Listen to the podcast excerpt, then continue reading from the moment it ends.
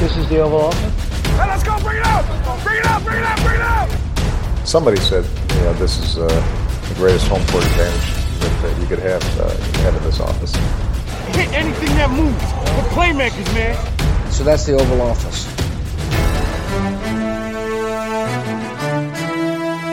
Hej og velkommen til denne udgave af Det Ovale Kontor. Vi er optager her 16. marts, og klokken den er lidt over 7 om aftenen. Free Agency er allerede godt i gang. Jeg hedder Mathias Sørensen, og med mig har jeg som altid Thijs Joranger. Hej Thijs. Jeg kan ikke, Mathias. Jeg, jeg Du kan er- ikke i dag. Du har allerede givet op. Jeg, jeg, er, jeg er ude af mig selv allerede. Ja, det er godt. Det skal vi høre lidt mere om senere. Jeg har også uh, Mark Skafte med os. Hej Mark. Hej Mathias. Og som det nok allerede er tydeligt, så øh, er der en lidt anderledes lyd i dag. Det er jo sådan, så vi sidder i, øh, i hver vores øh, hjem, af grundet situationen med coronavirus selvfølgelig. Så, øh, men vi, det skal ikke afholdes for at optage. Øh, vi skal nok sørge for at, at prøve at gøre lyden så god som muligt. Jeg tør ikke love alt for meget, men øh, nu ser vi, og så, så tager vi lidt hen ad vejen. Grunden til, at vi har sat os ned her i dag, det er fordi, vi skal snakke om alle de ting, der skete før i dag. Øh, fordi der er sket en hel, hel masse, og der er allerede sket meget på de første timer her af Free Agency. Så det vi prøver ligesom at gøre øh, i dag, det er, i det her program, det er at øh, gennemgå, som sagt, det der er sket de sidste par dage, og netop fordi vi sidder her, der allerede er godt gang ind, så vender vi lige de første store ting i Free Agency, og så vender vi tilbage senere på ugen med, øh, med en gennemgang af det hele, øh, når der, ja, som jo formentlig kommer til at ske en hel masse mere. Jeg skal som altid sige, at vi har bragt i samarbejde med dem, der støtter os på tier.dk. Det er der en del, der gør. Der er også kommet flere til i løbet af det sidste par dage. Det er rigtig dejligt at se. Øh, hvis man ikke allerede støtter os, så kan man gå ind på 10er.dk e og øh, donere et valgfrit beløb for hver program, vi laver. Det sætter vi meget stor pris på. Nå, de her. der er nok at tage fat på, men lad os starte med noget, der ikke omhandler spillerhandler eller noget som helst, nemlig den nye overenskomst, som blev stemt for i, øh, eller i hvert fald det blev meldt ud i går søndag, at den øh, er blevet stemt ind af spillerne. Øhm, det betyder blandt andet, at der kommer 17 kampe i grundspillet til hvert hold. Der er også to hold mere, der kommer i slutspillet. Så bliver mindsteløn blandt andet hævet, og der er en større andel af NFL's indtægter, der til spillerne. Øh, holdene bliver også større. Der kan være 55 spillere nu på holdet i løbet af sæsonen, og 48 på kampdage. Vi har jo ikke snakket så meget om detaljerne i den her overenskomst, men hvad er det, når du lige ser på den, hvad er så din, din reaktion på, på hvordan det, det falder ud?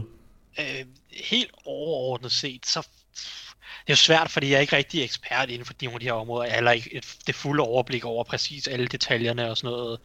Men jeg føler, når man sidder og kigger på hele forhandlingsprocessen, og øh, nogle af de ting, der er kommet frem, og at, at når nu bliver udvidet til 17 kampe, så, så jeg føler ikke helt, at spillerne måske har fået nok. Altså, der er nogle punkter, som jeg ville have prøvet at slå lidt mere ned på, og jeg, jeg synes bare, øh, jeg ved ikke helt, om jeg synes NFL, altså, fordi det at gøre ryk til 17 kampe, synes jeg er meget at give for spillerne på en eller anden måde. Jeg ved ikke, hvor meget de får igen. De får en lidt større procentsats af, af lønnen, eller hvad hedder det, af indkom, øh, indkomsten fra ligaen, men er, er det reelt nok? Øh, de der, nu går de fra 47 til 48,5 procent af, af, af den samlede sådan, indkomst i ligaen. Og det, det ved jeg ikke, om jeg synes er nok, og ja, så, så, så får de lidt færre træninger med pads i, i off-season, og der er lidt forbedringer til pensionerede spillere og sådan noget.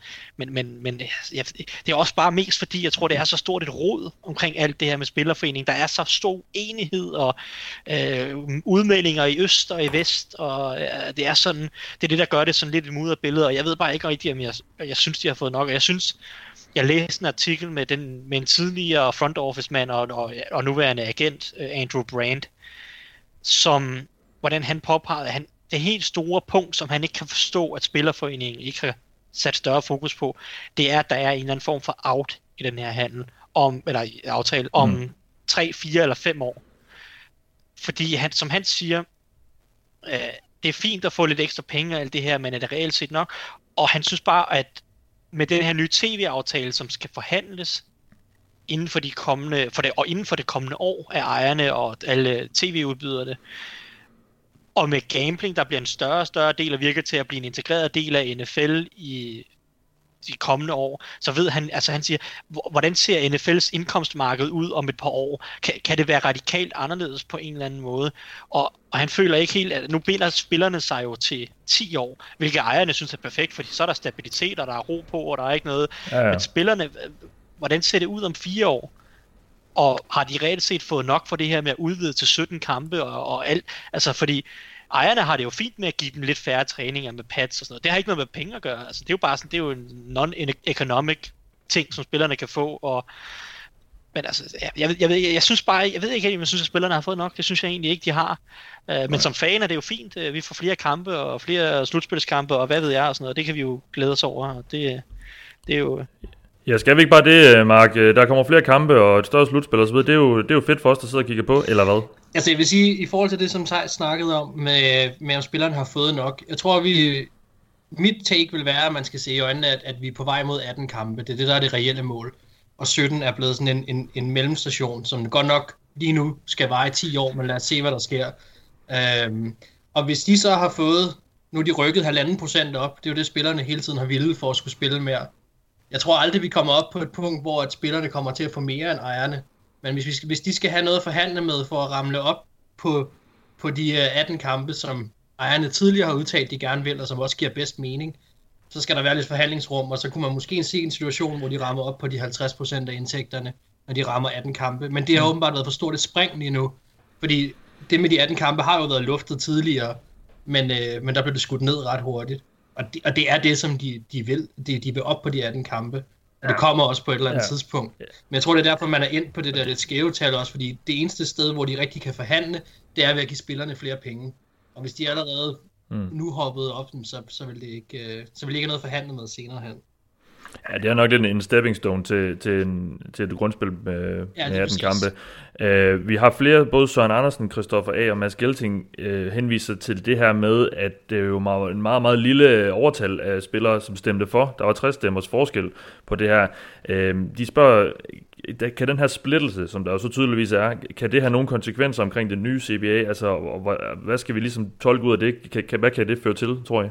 Altså, det, det, er jo, det er jo helt vildt interessant, at det er så tæt, men, men, men der var også lidt forventet, fordi der er, og det er jo det, der er, der er enormt mange ting med det her, der er interessant. Men det interne splid spillerne imellem er virkelig et, et øh, hvad kan man sige, en dualitet i det, som er interessant, fordi der er helt klart nogle spillere, for hvem det er en fordel, at der kommer flere kampe, og der er nogen, hvor det bestemt ikke er en fordel.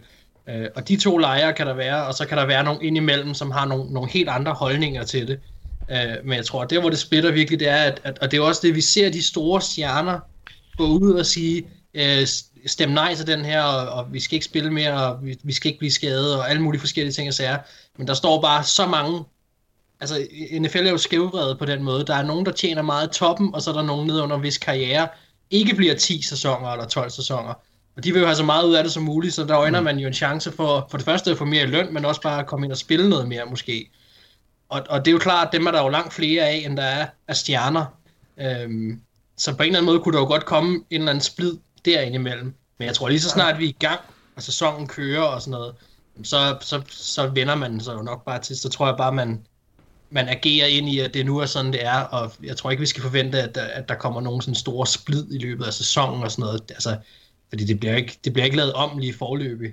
Nu er det stemt igennem, nej, så, må de, så lever man med det. Det giver jo ikke nogen mening, og det kan godt være, der kommer ting, men det giver bare ikke nogen mening, hvis der gør. Mm. Godt. Så lad os gå lidt videre, øhm, fordi der er også deadline for franchise tax, den udløb her klokken 5 dansk tid øh, mandag eftermiddag, og der var allerede blevet sat nogle tax på nogle forskellige spillere, og det, de sidste blev så sat på. Hele 14 tax blev der, blev der sat på. Øhm, inden vi lige går ned i dem, så kan, synes jeg lige, vi skal snakke lidt om det, fordi det er markant flere, end der har været de seneste par år. Øhm, et af dem var så transition tags, men hvad, hvad skal vi læse noget i det, tror du, det her med, at så mange spillere har fået franchise tags, eller er det bare lige en tilfældighed med den her free agent overgang?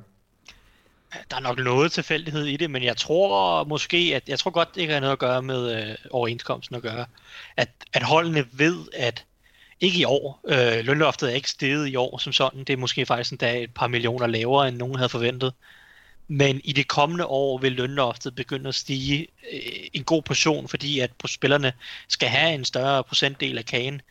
Så der er nok nogle hold, der sidder og spekulerer på, at altså, vi kan godt tillade os at give en ekstra eller to store kontrakter, fordi der, der er måske lidt ekstra at rute med i de kommende år. Så, så måske er der noget i, i den sammenhæng, men så er det måske også bare lidt tilfældigt. Det er jo ikke så tit, vi ser en situation som med Dak Prescott for eksempel, at, han, at, at quarterback af hans kaliber rammer markedet.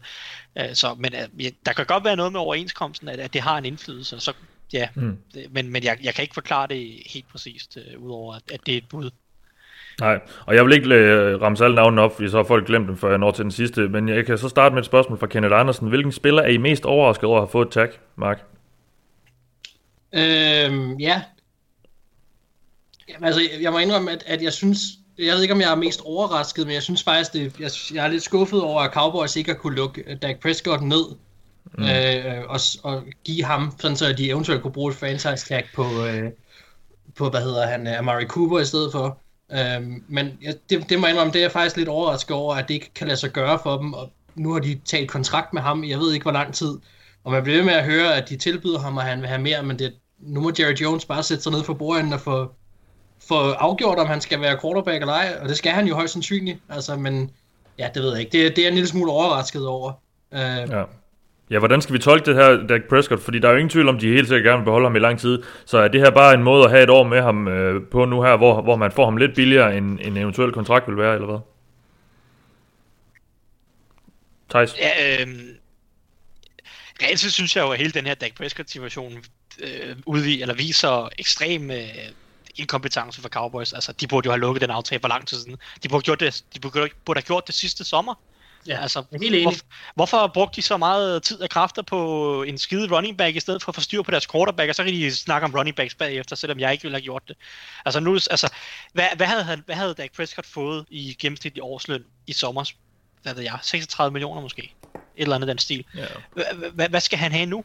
40 millioner måske? Altså, vi har lige set, at uh, Kirk Cousins har fået en forlængelse, og Ryan Tannehill har fået en kontrakt, og det, det ved vi kommer til at snakke om også, men, ja. men, men altså, det bliver jo kun dyrere og dyrere, sådan har det altid været. Jo mere du venter, jo dyrere bliver det, og det hjælper ikke, at han sidder med franchise tag, og, og, og jeg ved ikke hvad, jeg forstår ikke, og, og nu har Cowboys, det ender jo så med, at de, altså, Amari Cooper kan ind med smut, de traded første, de, de traded første rundevalg fra Amari Cooper for halvandet år siden.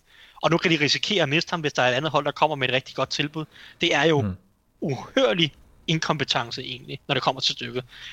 Uh, det, det er egentlig min tanke omkring Dak Prescott og Cowboys. Ja. Jamen, så har, har du en, øh, en, en spiller, du har overrasket over, der har fået tag?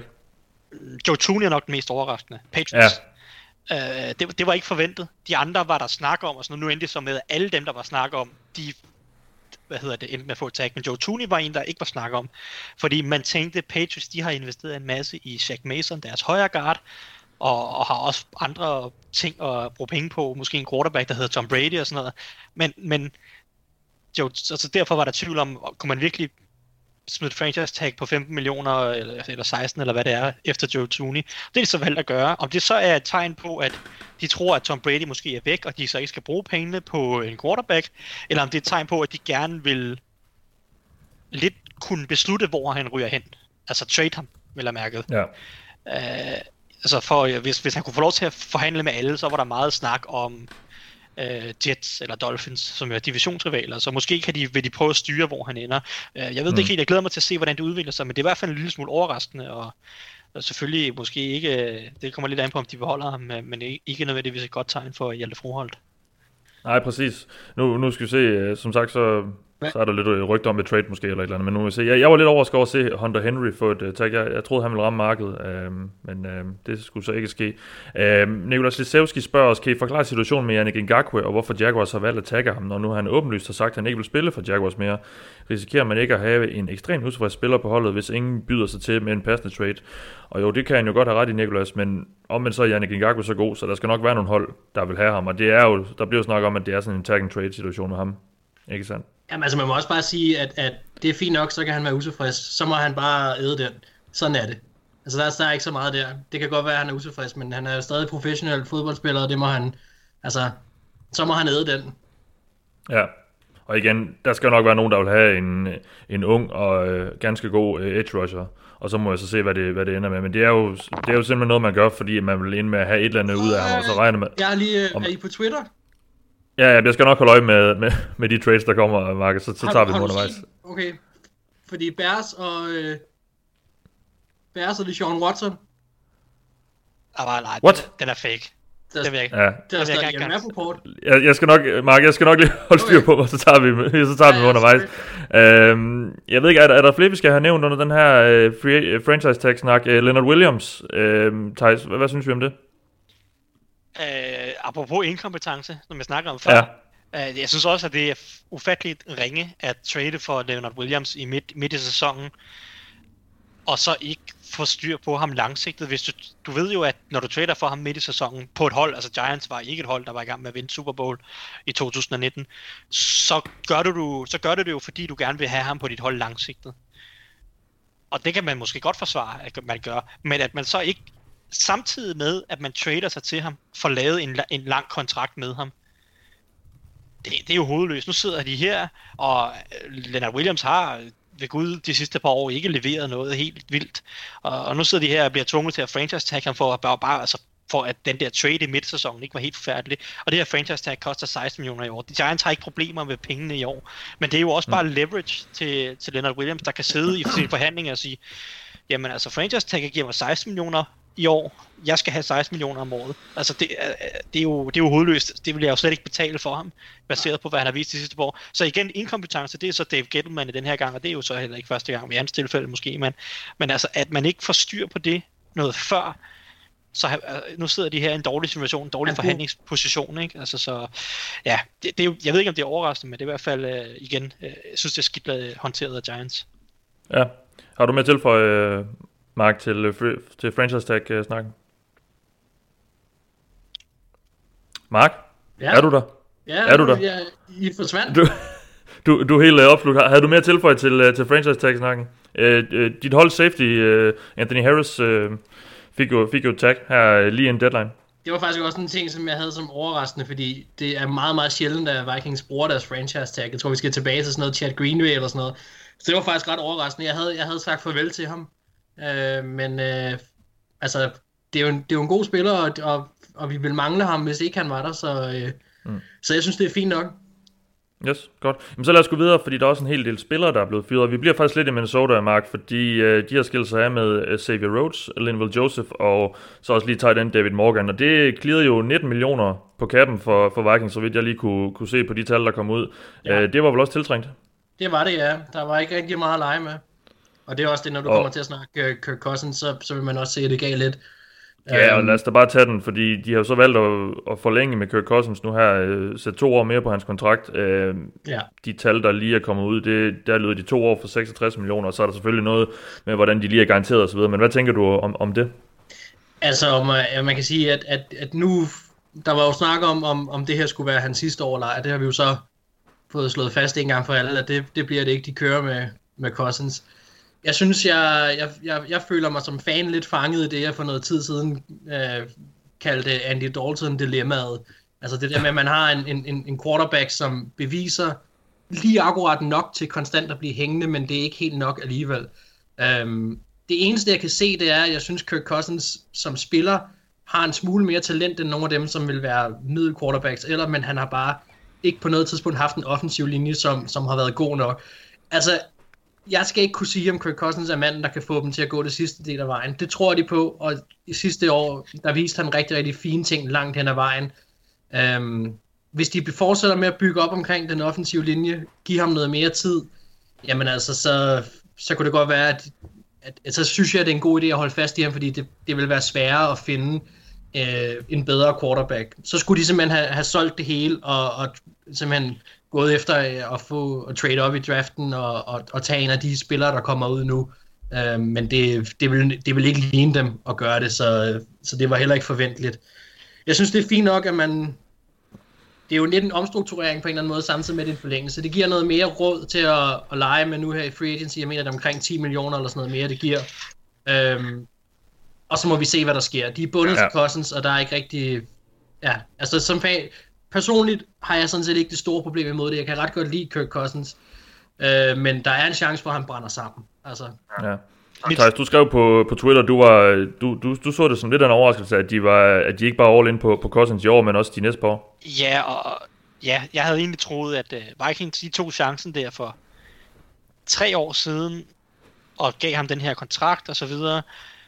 Øhm, og det, det synes jeg egentlig var okay, de tog chancen på at se, om Kirk Cousins kunne være det. Jeg synes, at han har vist, at han godt kan spille ligaen, han er en fin quarterback, men jeg er ikke sikker på, at han nogensinde, altså om der nogensinde er penge nok til at give ham nok brækker til, at han kan vinde Super Bowl, hvis det giver mening.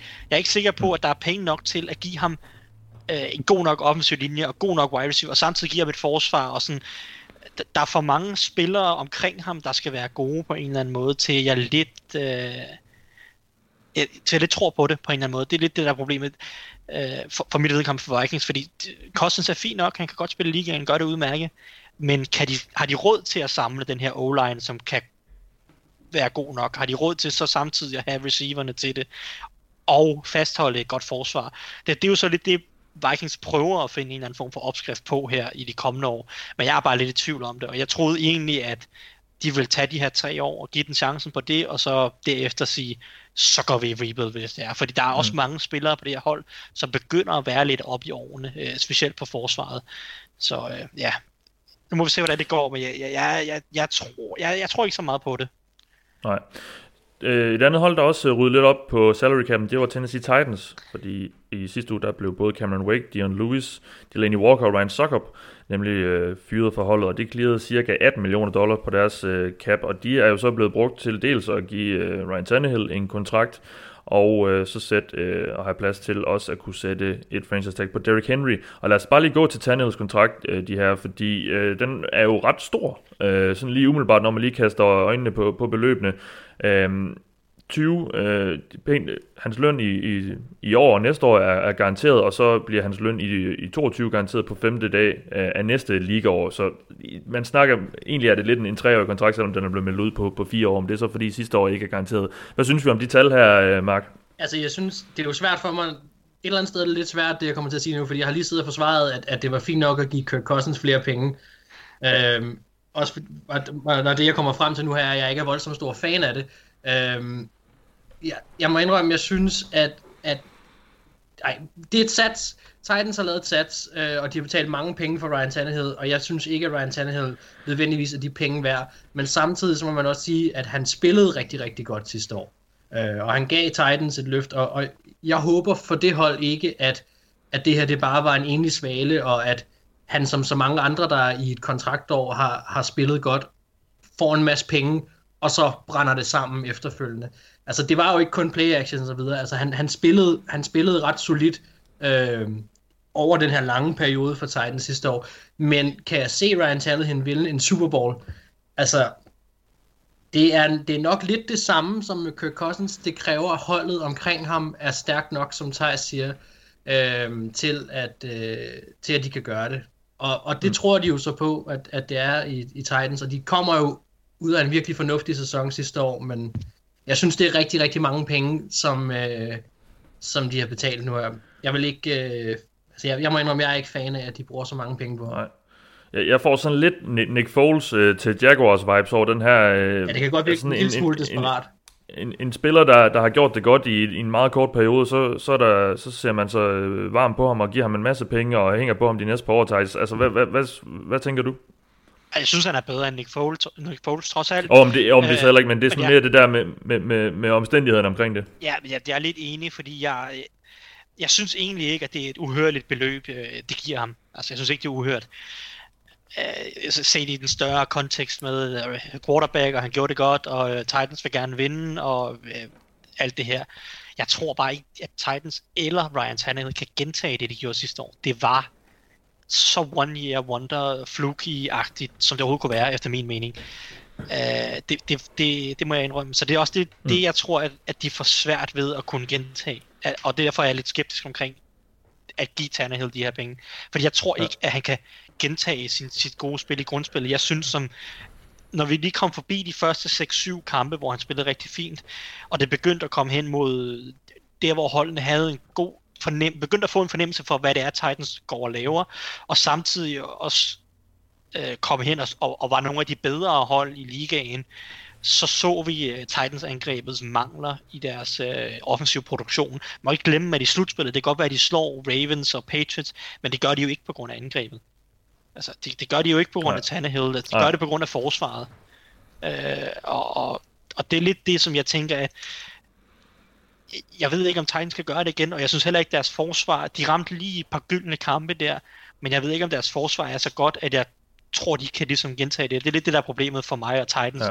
Jeg føler, jeg tror, jeg tror lidt ligesom, som Jan også, jeg tror lidt, de bliver fanget i, uh, eller anden form for quarterback purgatory, som, som mange snakker om. Det her sådan ingenmandsland. Øh, fordi at det, så god er Tannehill ikke, og så godt er deres hold ikke lige nu. Øh, så, men øh, jeg, jeg synes ikke, at pengemæssigt er det ikke nogen forfærdelig forlængelse, men jeg, jeg tror bare ikke så meget på, på sådan holdopsætningen lige nu. Nej, og så lad os lige blive lidt ved Titans, fordi de, giver, de sætter så netop franchise-tagget på, på Derrick Henry. Er, er det her sådan en situation, hvor de beholder ham et år mere, fordi, for det, det nu koster, jeg tror det er 12,5 millioner, han kommer til at koste i år med det her tag, og så, så gider man egentlig ikke sætte en lang, eller giver ham en lang kontrakt efter det, men man, man ser lige, om man har mere i benene i et år mere, eller hvad, det, tror jeg. Det, det vil være smart, hvis det er det, de gør. Altså. Det, det, tror jeg, men det tror jeg bare ikke. Jeg, jeg, jeg tror faktisk, at de har tænkt sig at give ham en langvarig kontrakt. Okay. Det, det er min fornemmelse. Jeg tror, de, er, jeg tror, de har embraced det der øh, løb bolden hårdt, fysisk, øh, whatever. Og øh, det, jeg tror, ja, min fornemmelse siger mig, at de kommer til at give ham en langvarig kontrakt, og det ved vi jo godt, eller det ved dem, der har lyttet til podcasten godt, hvordan jeg har det med. Men så det, det, er jo, det, er jo, det er jo en kæmpe, det vil være en kæmpe fejl, efter min mening, men uh, yes. Altså, ja. Jeg vil give dig ret i, Thijs, det der med, at jeg tror at ikke, Titans kan gentage det, de gjorde, og jeg tror heller ikke, Derrick Henry kommer til at gentage. Og hvis han skulle have en kontrakt nu, baseret på, hvad han lavede sidste år, så ville den blive alt for høj i forhold til. Så hvis nu, at de rent faktisk bare franchise-taggeren, om som du så foreslår, Mathias, eller tænker, at, at de så lader ham gå bagefter, fordi det ville være smart, for jeg tror ikke, han kommer til at have et lige så produktivt år i år, og så vil det give, så vil man bedre kunne, hvad kan man sige, komme af med ham, eller kunne, kunne lade ham gå, hvor det giver mening, og hvor man kunne, hvad kan man sige, forsvare over for en eller anden fanbase, der er helt op og køre over øh, Derrick Henry, at, at han spiller måske middelmådet igen næste år, og så kan man sende ham afsted, ikke? Eller give slip ja. på ham. Godt. Um, så lad os lige gå til Atlanta, fordi der er også sket en del, og der sker også stadig noget i disse timer, hvor vi sidder her i hvert fald. Øh, de har fyret en hel del spillere, fordi de var også rimelig presset på salary cap'en. Desmond Trufant, til Freeman og øh, tackle Ty Sam Braylio er, øh, er væk, og det clearede, så vidt jeg lige kunne have nu, cirka 12 millioner for Falcons. Og øh, vi kan lige starte med et spørgsmål fra Jacob Vej. Øh, hvor vil I placere en sund og rest Desmond Trufant i forhold til de andre frie cornerbacks? Thijs? Øh, ret højt, hvis han kan finde tilbage til det niveau, han havde for en 2-3 år siden så er det vel næsten kun Byron Jones, der er bedre, tror jeg, i årets free agency. Ja. Så, så, men det er jo også bare ved at være en 2-3 år siden netop, og han har været skadet, og nu han, jeg tror han bliver 30 her, her øh, sidst på sommeren. Så øh, det, det, er jo, det er jo ikke rigtig forventeligt, at han har det niveau mere. Men hvis han var skadesfri og tilbage i, på godt niveau, så er han rigtig dygtig. Mm. Ja. Han skal nok få en chance til det et eller andet sted, og, og også være starter, og det kan sagtens, det kan sagtens ende godt for ham og det nye hold. Men det er en chance, øh, en risiko, fordi han, han er lidt oppe i årene og er lidt skadespladet. Og så har vi fået et eksempel mere på en uh, running back, der fik en uh, stor anden kontrakt, og ikke rigtig kunne blive, brug, blive brugt til ret meget mere efter det. Uh, det var til Freeman, han er, han er væk igen. Um, nej, ja. jeg ved ikke. At, nu, skal, vi ikke bare stoppe, skal vi ikke bare stoppe med at give dem uh, alle de penge der, eller hvad? Men er det ikke, kommer det, altså er det ikke også, begynder det ikke også at gå op for flere og flere hold efterhånden? Altså det er, Ja, jeg ved det ikke. Jeg tror det. Ja, jo, ja det, det tror du har ret i, men jeg, jeg tror ikke Titans er et af dem, for eksempel, men, øh, eller, eller Texans. Nej.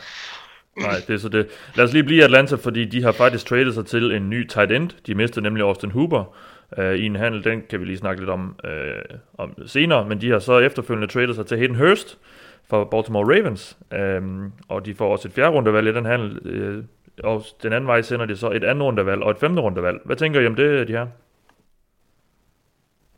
Hvis I har set den før nu. Øh, ja, jeg sad lige og kiggede. Jamen, øh, ja, ja, men jeg har godt set den. Øh, min tanke er, hvordan får Ravens et andet rundevalg for Hayden Hurst? Ja. Men det, det var egentlig min tanke. Det er, ja. han, han var jo valgt i første runde, ja, det er fint. Uh, han har ikke rigtig vist noget ret meget i sin NFL-karriere. Han, han lavede et par enkelte spil, som sidste år, hvor reelt var han jo Ravens tredje tight end sidste år, mm. efter Nick Boyle og, og Mark Andrews. Uh, han kan sikkert godt spille i ligaen, men et andet rundevalg for ham på nuværende tidspunkt, han er også en del op i årene. Jeg mener, han er 26 eller 27 nu, blev til efter som 25-årig. Jeg ved ikke, hvordan Ravens får et andet rundevalg for ham. De er, de er irriterende gode, og jeg ved ikke, hvad Falcons er gang i, men det er jo heller ikke noget nyt, kan man nej. sige. Nej, nej. Jamen så lad os gå videre. Vi kan lige vende Steelers hurtigt, uh, Thijs, fordi de har fyret et par spillere, Anthony Chickalo, Mark Barron og Johnny Holden. Det er vel ikke så overraskende. De skulle også have lidt, uh, lidt cap space. Ja, det, uh, hvad hedder det, det, det, det giver helt mening. Altså, de har jo valgt at franchise tag Bot Dupree, og øh, det havde de ikke penge til, medmindre de fyrede en masse spillere. De, de, de er reelt set stadig overkappet. Jeg, jeg tror også, der skal nogle omstruktureringer til, for at Steelers kan få det til at løbe rundt økonomisk, men det må vi jo se, hvordan, hvad der sker der. Jeg kan se, at, at Ramon Foster, deres guard, har valgt at stoppe karrieren også, Ja, ja. Øh, Så, så, så er vi ligesom hele vejen rundt omkring Steelers. Så der er ja. ikke noget overraskende i det, og der skal stadig ske mere, for ellers har de ikke nok penge. Så. Nej, præcis. Jamen, så lad os gå lidt videre, fordi øh, der bliver som sagt tradet godt og grundigt. Øh, det er der også blevet de sidste par dage, og det bliver der også lige nu øh, i disse timer. Øh, lad os starte med, med den, der kom for forleden. Øh, Calais Campbell til Ravens for et femte rundevalg. Øh, Mark, det synes jeg øh, lød, øh, altså som Bengals-fan, så synes jeg ikke, det lød så fedt, så fedt men, men, øh, men jeg synes, det lød som rimelig god værdi for, for Ravens. Ja, det er der ikke nogen tvivl om. De har, de har jo simpelthen byttet en, øh, en nordmand for en gigant. Det er interessant. Ja, lad os lige, lad, lad os lige forklare det, fordi de fik jo et, et femte rundevalg for, for Kåre Vetvik ja. sidste år, øh, Deres, som, deres de, som, de, backup kicker. Altså, som de vist traded til. Hvem var det nu, det var? jamen, det er noget op nordpå, tror jeg. Nå, okay. det, det, andet, okay. lille, I, det andet lille hold. Ja, præcis, præcis. Hold, ja. Så, så de har vekslet en norsk kicker, der ikke er i, som, så vidt jeg ved, ikke er i ligaen, Nej, i hvert fald ikke er ansat af et hold lige nu, øh, til, til Calais Campbell. Ja. Øh, det er vel ret god værdi. Ja, det fede var dengang, at de ikke engang selv havde tænkt sig at bruge ham, ikke? Altså, Nej, ja, det kan man ikke, man, hvis man skal snakke om at få, få værdi ud af, af trade, så må det her jo, altså, der er vel ikke noget bedre eksempel end det her. Altså, det er, man kan sige, at Ravens er i, og det er forståeligt nok, de er nok det, man kalder i win-now-mode. Øh, de har Lamar Jackson som, som topper, og de, eller som, som er ung og frembrusende frem, og de har et hold nu her, hvor at, hvis, man, hvis man tilføjer de her øh, spillere, det er jo også det, man skal snakke om med Calais Campbell. En ting er, at han er en fantastisk spiller, men han er en karakter uden lige, som kan komme ind og, og, og være et forbillede for nogle af alle de unge spillere, som Ravens trods alt også har samtidig. Så kan man skabe det her, som Ravens har nu, hvor de kan gå ud og finde øh, sådan nogle, nogle ældre stjerner, nogle mere etablerede stjerner, som kan komme ind og fungere harmonisk på holdet, jamen, så er det, jo, det er jo sådan, man bygger Super Bowl hold, og det er jo det, Ravens er. Hvis ikke de allerede var i gang med det, så er de jo virkelig, virkelig i gang med det nu. Ikke? Det, er, Og- ja, det, er, det er et super godt trade for, øh, for Ravens. Ja, han kommer, til at, han kommer til at passe meget godt ind på den linje der, gør han ikke Thijs? Han har den alsidighed, også som Ravens altid kan, godt kan lide ved deres defensive linjefolk. Ja, præcis. Øh, Øh, Ravens, er gode, så, Ravens er gode til det her. Det, det er irriterende. Jeg kan ikke lide Ja, jeg skulle lige til at nævne det. De, har, de, har, nu har de, de havde to femte rundevalg i, i årets draft, og dem har de så brugt øh, vekslet til, til Marcus Peters og, og Calais Campbell. Og så går nok også lige Kenny Young, men en linebacker, som, ja, halvdel, som de fleste sikkert ikke ved, hvem er. Det siger jo så lidt alt om det. Men, men rigtig god værdi for de her valg. Det er næsten synd, at Anders ikke er her til at, at være lidt glad. Ja. Øh, men, øh, Øh, vi, vi kan lige tage et spørgsmål i, i relation til den her trade, fordi Rasmus Bille Dam, han spørger os, og det er sådan øh, ganske lige på hårdt, øh, tanker Jaguars, Thijs? øh, bum, bum, bum. Jeg ved ikke, om de tanker decideret, men de starter i hvert fald forfra. Jeg ved så ikke, om det kan gå i tank-kategorien. Øh, ja, ja, ja, de starter forfra. Det er tydeligt, at de går i et hårdt Ja. rebuild, og vi snakker også rigtig om det sidste gang. Øh, jeg synes, det giver fin mening for dem. De er ikke et sted, hvor truppen vil kunne konkurrere om noget som helst. Og de havde for meget cap space bundet op i alle mulige forskellige spillere. Så det er bedre bare at få dem ud og så få nu de draft, hvad man nu engang kan få for det. Øh, femte rundevalg for Calais Campbell og et fjerde rundevalg for AJ Bouye og det her. Det, det er fint for, øh, for Jaguars. Øh, de, kommer, de kommer til at være med i kapløbet til top 5 næste år, og det er også fint nok for dem. Altså det, det handler om 2021 for dem nu. Ja, i, i draften går jo Ja, for i det, draften, ja. Til, ikke top 5 i NFL, nej, det, der, Nej. der, der er de nok rimelig langt fra. Men top 5 i draften næste år. Og, og det handler om at, at bygge noget op og finde ud af nogle unge spillere, man skal bruge, og hvad fremtiden skal bringe, og så videre. Og det eneste, der er lidt underligt, det er, at man valgte at beholde trænerstaben. Altså, det, det, Doc Marone, han går jo, det er jo en super træls sæson for ham, efter så mange år Mm. i, eller ikke så mange år, men en del år i Jaguars nu, hvor han ikke rigtig har kunnet indfri forventningerne, og så skal han stå og være frontfigur på en eller anden skrækkelig sæson her til sidst, og så ender han nok med at blive fyret. Så det er det, er det eneste, der ja, er der er lidt underligt ved det hele, men uh, Jeg vil Der er sige, nogle dead men walking der. ja, jeg vil sige, hvis jeg var Jaguars season card holder, ikke? så vil jeg skrive til ejeren, og så vil jeg bede om at få lov til at bruge den pool, de har på stadion hele året, som en eller anden kompensation for, hvordan de har behandlet deres fans de sidste par år. er der ikke så mange kampe tilbage i Jacksonville mere. Ej, men jeg synes, det er helt, det er helt vildt. Prøv lige at overveje, hvor få år siden det var, vi snakkede om, at Jackson havde et Super Bowl kaliber hold, eller i hvert fald forsvar, der var så giftigt, og alt der bare på smuldret. Det er bundet op på Blake Bortles penge, det blev øh, bundet op på alle mulige dårlige aftaler, og det, det er helt vildt, altså så, så skævt det er gået fra dem. Hvis jeg var fan af Jaguars, så ville jeg virkelig sidde med, med en klump i maven og føle mig frustreret, fordi det er ikke så lang tid siden Jaguars var super relevante, og det er de, de, de er ikke engang i tæt på at være relevante nu. Nej. Nå, så lad os gå til den. Den helt store, i hvert fald mens vi har siddet her, eller op til, til nu her, uh, trade, der er sket. Uh, David Johnson og et andet rundevalg ryger til uh, Houston Texans, som så øh, er så søde at sende øh, DeAndre Hopkins og et fjerde rundevalg den anden vej. Thijs, øh, lad os lige, øh, lad os lige øh, få, lad, lad os så høre dig. Men, men, hvordan kan du overhovedet gemme den her trade så længe? Det, er det, det er det første klage, jeg vil gerne vil sende afsted her. Jamen, den her, den, den her, det her program, det kommer jo ud på et eller andet tidspunkt, og folk kan høre det alle mulige, på alle mulige tidspunkter, så, så de, de ved det jo nok godt allerede i forvejen. Ja, men det, det burde have været det, vi håndterede fra start af. Det burde have sagt, ja. velkommen, du lytter til det ovale kontor. Texans har traded DeAndre Hopkins til Cardinals. det, What the det fuck is going on? Altså, jamen, ja. jamen, jamen altså, jeg, jeg, kan ikke, jeg, kan ikke, jeg kan ikke håndtere det. Jeg, jeg ved ikke, hvad jeg skal gøre med det. Altså, det er så, det er så dumt. Altså, Bill O'Brien er, han er Mathias. Men hvad mener du? At, at, at, at, trade en, at trade en rigtig slidt running back for en superstjerne receiver? Hvem, det, det der, hvad, hvad, hvad, mener du med det? Ja, okay, men altså Car- Cardinals har skudt papegøjen. Det der, altså, lad os bare starte med at sige det. Det er fint. Flot af Cardinals. Steve Keim gør noget godt, og uh, Kyler Murray bliver sjov næste år og alt muligt. Men, men, men den helt store elefant i rummet her, den hedder Bill O'Brien. Altså, mm. jeg, jeg, kan ikke, jeg, jeg ved ikke, jeg ved ikke, hvordan den mand nogensinde er blevet lukket ud af øh, den lukkede afdeling. Altså, Altså, hvordan, kan man, hvordan, hvordan kan man lave den ja. her trade? Altså, det er den dårligste ja. trade, jeg nogensinde har set i min NFL-tid. Det, vi snakker en top 5 receiver med en super god kontrakt. Der er godt nok kun tre år tilbage af den, men den er hold, altså god for holdet. Så har jeg så godt nok læst senere, at en af grundene til, at de trader ham, det er fordi, de ikke vil give ham en ny kontrakt tre år før den ja. ud. Og det er jo bare øh, bullshit i lange baner. Men øh, så trader du ham væk. Okay, hvis det er Andrew Hopkins bliver tradet væk, jeg kunne i der er i hvert fald 5% af mig, som ville kunne se det give mening for Texans, hvis du så havde fået noget reelt igen. Hvis vi havde fået, altså jeg sad og tænkte et første rundevalg plus mere, ikke? Og, og, og de får et andet rundevalg, og en fucking running back, der er dyr ja. og skadespladet, og altså, ja, ja, ja, jeg, hvad, hvad, hvad, Mark tager over. Jamen, jamen prøv at høre. Jeg, jeg, jeg kan næsten ikke være med Jeg kan slet ikke forstå, hvad det er, der foregår. Altså, det, det, det giver ikke nogen mening. Hvad er det? Texans har de Sean Watson, de prøver at, at, at bygge en, en offensiv linje op omkring ham, og så fjerner de deres næstvigtigste brik på, øh, på angrebet. Nu er det så ud fra, at de Sean Watson er den vigtigste. Det giver, det giver ingen mening. Jeg kan mm. slet ikke forstå, øh, jeg kan slet ikke forstå resonemanget bag det her. Øh, og, og hvis det er Sean Watts, nej, hvis de Andre Hopkins vil have flere penge, så må man finde ud af at betale ham.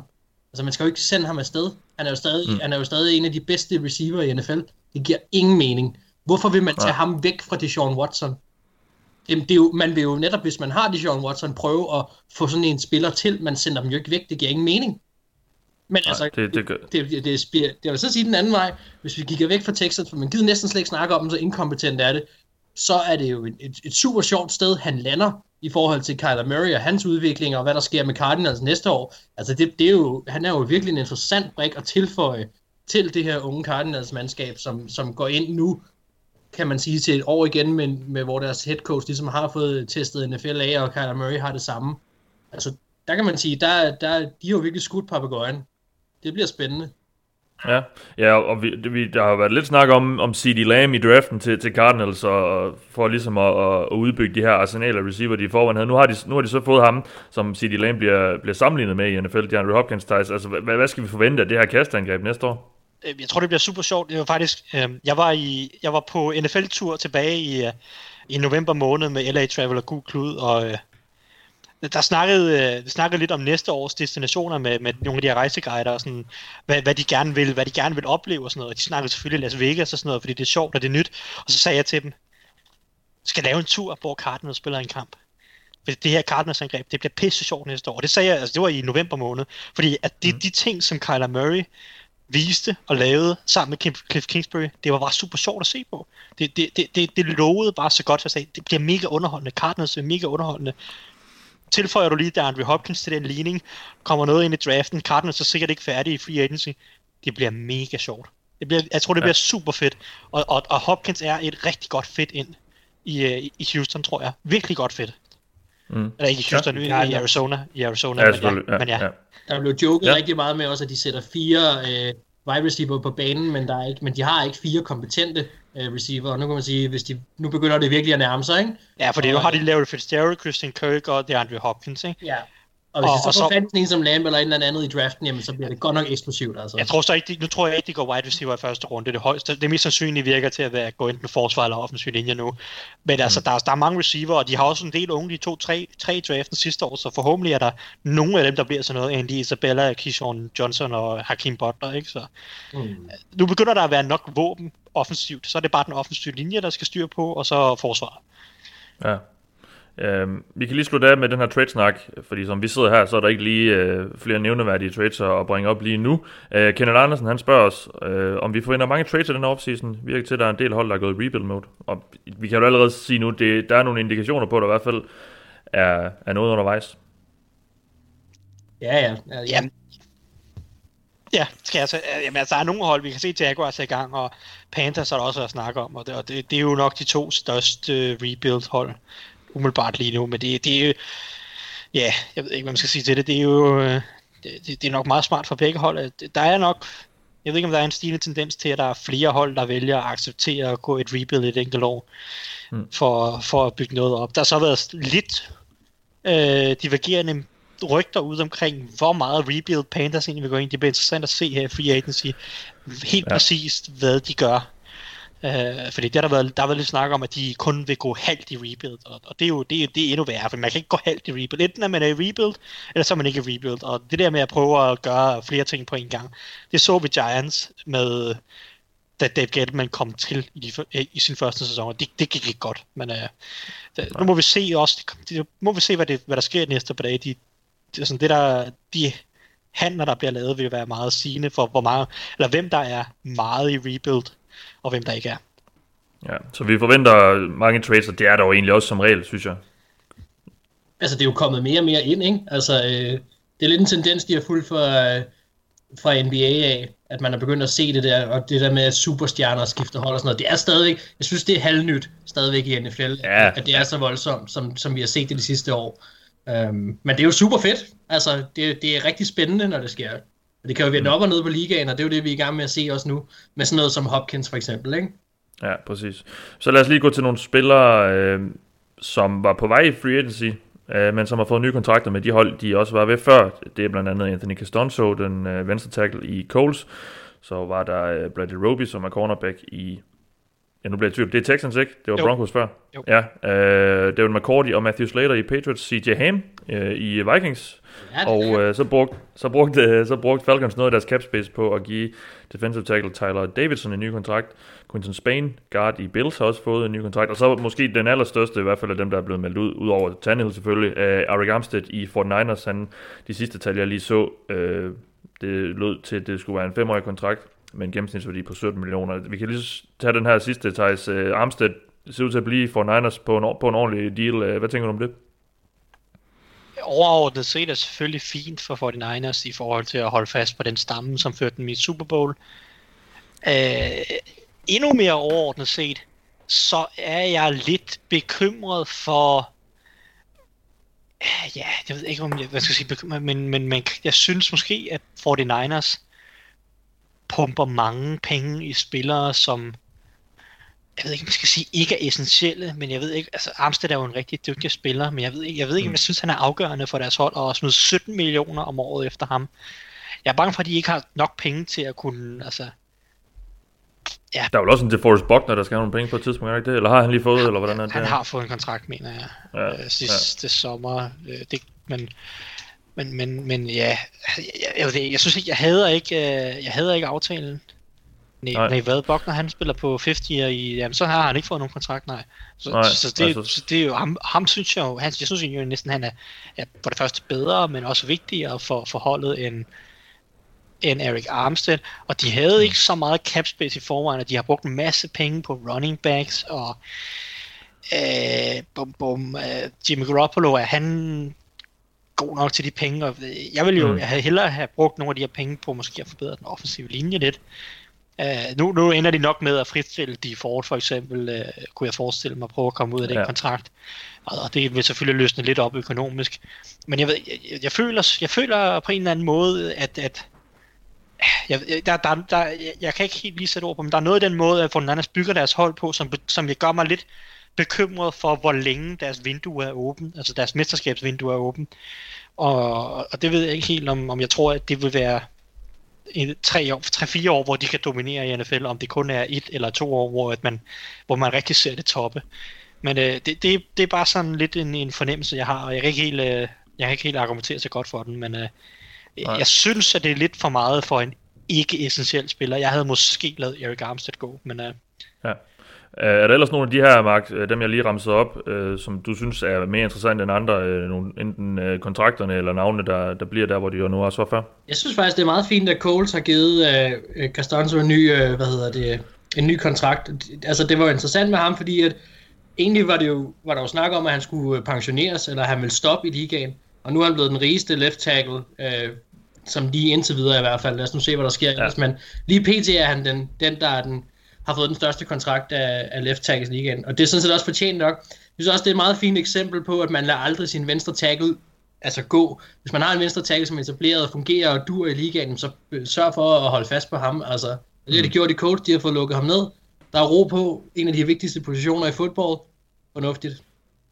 Ja, præcis, og hvis man skal have en Philip Rivers rendende, hvis ene ben øh, nærmest er lavet af træ, så Lige langsom er præcis. han, så, så, så er det godt at have en, en god offensiv linje, kan man sige. Så, så det er nok også med, med det i mente, de har, de har lavet den, øh, den handel der. Øh, jeg synes, jeg bider mærke i, at Bradley Roby også får en del penge, synes jeg, i Houston, men de er godt nok også, øh, der er heller ikke meget dybde bag ham. Så. Ej, jeg synes egentlig faktisk, hvis man skal rose Houston for en gang skyld en lille smule, øh, så er det ikke den værste handel, de har lavet i hvert fald. De har, Mm. Bill O'Brien har lavet mange værre ting, end at forlænge med Bradley Roby. Det kan godt være, at Bradley Roby han, fortæ- han fortryder lidt, efter at uh, de har traded An- Andrew Hopkins væk. Det, det fik vi for slet ikke snakke om. Altså det her, det, den her der Andrew Hopkins trade, kan virkelig være Bill O'Briens dødstød, hvilket jeg lidt håber på fra fanbasens side. Men altså, spillertruppen må jo, altså, det, det, er jo, det er jo sådan noget, der, det, det fordrer jo mytteri. Altså, Ja. på alle måder. Der blev også lige, der blev også lige lagt billede, et, en, en eller anden video op af DeAndre Hopkins, hvor jeg ved ikke, om den er taget nu, øh, lige efter den her trade blev annonceret, men han så i hvert fald meget mellemfornøjet ud. det er og den blev så hurtigt, Eller, Ja, det er Sean Watson, ja. Ja. Øh, og den blev så også hurtigt slettet igen af, af ham, der har lagt den op, som hvis var en af hans træningsbuddies. Jeg ved ikke, Quincy Avery, er han, er han Texans-spiller også? Nej, jeg tror, jeg, Øh, det, ja, det ved jeg ikke, men, men, men der har været mange spillere ude. Jeg så også Kenny Ja. Stills var også ude med en what the fuck uh, gif. Uh, Ja, ja, og, ja. og alle spillere i ligaen jo, altså spillere fra alle mulige andre hold har jo været ude og sige, hvad, hvad, hvad der er galt, og nogen har været ude og sige, at man burde, øh, man burde teste, man burde også teste GM's og sådan noget for euforiserende stoffer, fordi Bill O'Brien han er der helt væk, ikke? Ja. Og altså, det spiller i ligaen. Det sjove er jo, altså, der er jo ikke nogen i ligaen, spillere eller medier eller fans eller noget, som ikke kan se, at den her handel er mega skæv. Mm. Udover Bill O'Brien, det. som på en eller anden måde har fået tilraget sig al ansvaret i, i Houston, men, men, øh, men ja. Men altså tilbage til Bradley Roby. Ud, udmærket. Ja. De, havde, de har store problemer på cornerback, og han, øh, han giver dem en eller anden form for soliditet der. Og så lad os lige gå til nogle spillere, som øh, blev fyret, og som har allerede fået, fundet nye hold, og der tager vi et smut til Green Bay, fordi de har hentet to af dem. Den ene er linebacker Christian Kirksey, som for nylig blev fyret i Cleveland, og så tackle Rick Wagner, som blev fyret i, øh, i Detroit. Og det man så måske øh, kan forvente, der sker der, det er, at Blake Martinez, øh, Packers linebacker, nok er fortid i klubben, og det er Brian Bulaga nok også. Så de henter altså to erstatninger ind med det samme her. Det er vel ret god business, eller hvad, Mark? Ja, yeah, det ja. Yeah. Altså man kan sige, at han bliver fri. Og, og ødelægger, ikke, ødelægger ikke muligheden for at få kompensationspicks. Nej, man kan sige, at Christian Kirksey bliver forenet med Mike Pettin nu her. Ikke? Det må være det, der er, er Ja. forbindelsen den vej igennem. Ikke? Mm. Øhm, altså jeg må indrømme, jeg, jeg, har jo, jeg synes jo egentlig, at sådan en som Blake Martinez er en, er en super øh, undervurderet spiller. Jeg synes faktisk, han er rigtig god, så jeg, vil, jeg, jeg ved det ikke. Altså jeg vil sige, at jeg synes, det, jeg synes, det er god nok business, de har lavet nu her. Øhm, men, men altså, om hvor meget det forbedrer, det, det har jeg lidt svært ved at Nej. rigtig Og se. Kirksey har været meget øh, skadespladet også de sidste par år i hvert fald. Han er det- en det- ganske, ganske habil linebacker, men har, har, har døjet meget med skader. Jamen, det er jo lige præcis det, ikke? Og, og øh, jeg, jeg har svært ved at se, hvor meget det egentlig i virkeligheden rykker for Packers, det her. Øh, mm. Det må vi se, om, om øh, det, det kan til sådan noget, kun sæsonen egentlig kan vise. Jeg, da jeg så det, var jeg sådan lidt, ja, yeah, okay. Ja. Okay. Øh, Thijs, noget at tilføje på de her Green Bay-handler? Øh, det, det, jeg synes, Rick, Rick Wagners kontrakt er så lille, mm. at den får mig til at tænke, at Packers tager en tackle ind i de to første runder. Som Okay. så Ja, kan... 2 år 11 millioner lyder det på totalt. Ja, og det synes jeg ikke er meget for en starten højre tackle, som har startet i mange år i ligaen, både hos Ravens og hos Lions. Og det kan godt være, at hans niveau er dalende efterhånden, som alderen også har kravlet op af. Men så dårligt synes jeg egentlig ikke er. Jeg synes for det første, at han har undersolgt sig selv en lille smule. Jeg tror godt, han kunne have fået en bedre handel det der. Men, men også bare, at Packers kun giver ham to år 11 millioner, får mig til at tænke, at Packers er i spil øh, til en offensiv tackle i første eller anden runde. Øh, Ja. så det, det er bare en fornemmelse, at jeg tror, de vil have en Ja. ung mand ind til at sidde der, så kan han, hvis, hvis den unge spiller er klar, så kan han hurtigere tage over for Rick Wagner, men hvis den unge spiller lige skal have lidt tid, så, så er Wagner øh, på plads til at holde skansen et år, eller halvanden, mm. eller to, hvis det er. Så det, det er lidt min tanke, måske. Godt. Jamen, så lad os lige gå til nogle af de free agency-handler, der allerede er blevet meldt ud her inden for de første par timer mandag, hvor vi sidder her, øh, ja nu er klokken lige rundet 8, så der er free agency, eller den her tampering-periode er i hvert fald gået i gang. De øh, må jo officielt ikke skrive under, men det må de på onsdag, men øh, den her tampering-periode er gået i gang, og de må forhandle med, øh, med øh, holdene indbyrdes med, med spillerne osv. Øhm, øh, Austin Hooper, øh, tager enten, som tidligere var i øh, Atlanta, han er nu på vej til Cleveland Browns, som gør ham til den bedst betalte tight end i ligaen. Mark, jeg ved ikke med dig, men jeg synes, jeg ser ikke øh, Huber Hooper som en kæmpe stor playmaker, så jeg synes, det virker lidt vildt, at han skal have så mange penge. Ja, altså man kan sige, han, han er, det er det rigtige tidspunkt for ham at ramme free agency på, fordi at han har ligesom været det største tight end navn, der har været. Og, øh, og der er jo altid, der er nogle spillere, der benefitter for det her hvert år. Det er, når de, og det er lidt det samme med, med Tannehill, synes jeg egentlig, hvis man ser bort fra Brady og sådan til, der er jo ikke rigtig så mange quarterbacks ellers, som, som kunne, altså det, det, det avler nogle større kontrakter, når det er. Personligt er jeg glad for, at han ikke endte i Green Bay, som de snakkede om, at øh, han ville gøre efter Jimmy Graham øh, røg væk. Nej, men du har ret for at vende tilbage til det, du siger. Uh, han er ikke den største big play tight end, men han er alligevel den bedste free agent tight end, som de kunne få fat i nu her. Og ja. altså, der skal ske et eller andet i Browns, og, og man kan sige, at Njoku har, har bare ikke, han har ikke på noget tidspunkt haft den der breakout-sæson, som han skulle have. Og nu har han haft to år med Baker Mayfield, og, og man kan sige, Baker Mayfield, hvis man skal have ham på ret køl igen, så skal man give ham en eller anden, øh, hvad kan man sige, de kalder det security blanket. Et, et, han, skal, han skal have en eller anden spiller, som han kan gå til, og som han kan være sikker med at skabe en god forbindelse med. Det kunne sagtens være Austin Hooper. Og hvis Austin Hooper kan være med til at, at få det Browns angreb til at køre nogenlunde igen med, med nogle gode konverteringer på tredje downs for eksempel, eller give Baker Mayfield noget mere sikkerhed, så har han jo mange penge værd. Fordi at, at de skal have det her angreb til at køre igen det kan godt være et hit and miss. Øh, det kan være, at han fuldstændig drukner i, i, i angrebet, og det, og det slet ikke kører. Og ja, så er det rigtig mange penge, de har givet for ham. Men altså, på en eller anden måde, så skal der også ske et eller andet for det angreb. Og han kan godt være en brik, som, som de måske, som måske kan være med til at få sat det i gang igen, og måske kan give Baker Mayfield noget mere sikkerhed, når nu, det her, når nu de kommer ind til det nye år her, hvor der igen vil være mange forventninger til dem. Ja. Thijs, han, det forlyder, at han kommer til at snitte omkring 11 millioner om året i de her fire år. Nu ved vi ikke, hvor meget der er garanteret osv., så, så vi ved ikke helt øh, detaljerne endnu i den her kontrakt, og hvor meget Browns kommer til at hænge på ham, men altså, han kommer i så fald til at tjene cirka halvanden øh, million dollar mere om året end, Kelsey. Det synes jeg, jeg synes, det er meget, men det er selvfølgelig også, Det er det også, det, er det, der, det, det, det er det, der er prisen i, i men, free agency. men Kelsey får jo også en ny kontrakt snart, og det gør, øh, Ja, det er klart. gør- det gør George Kittle også, og, så, øh, ja. og de får væsentligt mere, 13, måske Ja. 14 millioner måske. Uh, det er selvfølgelig mange penge for Austin Hooper, og nok også lidt mere, end han er værd, men sådan er det jo i free agency. Jeg er ikke så meget Ja. modstander af handlen som mange andre. Jeg synes, han passer rigtig godt ind hos Browns. Austin Hooper er ikke en Kelsey eller en Kittle, der kan vinde på egen hånd. Det er han ikke atletisk, og og nok en, ikke nok playmaker til, som I også sagde. Men han er meget, meget klog i midten af banen, har bundsolide hænder, og er, som, som Mark også er lidt inde på, en rigtig god sikkerhedsventil at have for en quarterback. Og Browns mm. har jo nok våben på ydersiden, Odell Beckham og Jarvis Landry, og, og må se, hvad det ellers ender med at skrave sammen med forskellige andre våben. Øh, til at jeg synes, der bliver plads til, at Austin Hooper kan arbejde i de her zoner inde i midten af banen. Og det kan godt være, at han ikke er den mest flashy tight end, men jeg tror, han kan blive rigtig, rigtig solid i midten af banen for mm. dem, og, og være den her spiller, som du kan kigge efter på tredje downs og konvertere dem, og så lave Odell Beckham, øh, Jarvis Landry og Nick Chubb og nogle af de her andre, lave de store spil på angrebet. Det, det, et angreb behøver ikke at være øh, fem, fem playmaker. Der er også nogen, der bare skal være pålidelige og solide. Og det kan godt være, at det er lidt meget at betale 11 millioner om året for det, men øh, jeg synes egentlig, at Hooper han passer fint ind hos Browns.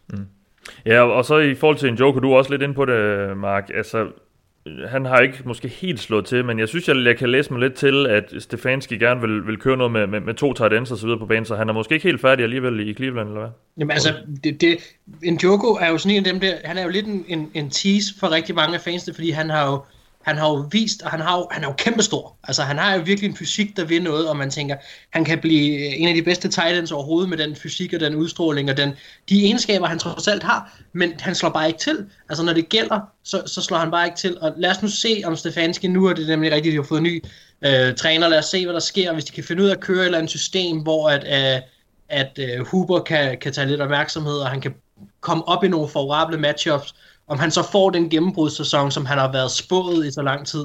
Øh, altså, jeg kan rigtig godt lide en Joko, så jeg håber det et eller andet sted for ham. Mm. Men, men man kan også sige, at hvis ikke det lykkes nu, så er jeg svært ved at se, at, at det kommer til at lykkes for ham, fordi så, så er det simpelthen fordi, at han ikke kan, kan stå til i kampene, når det virkelig gælder. Altså.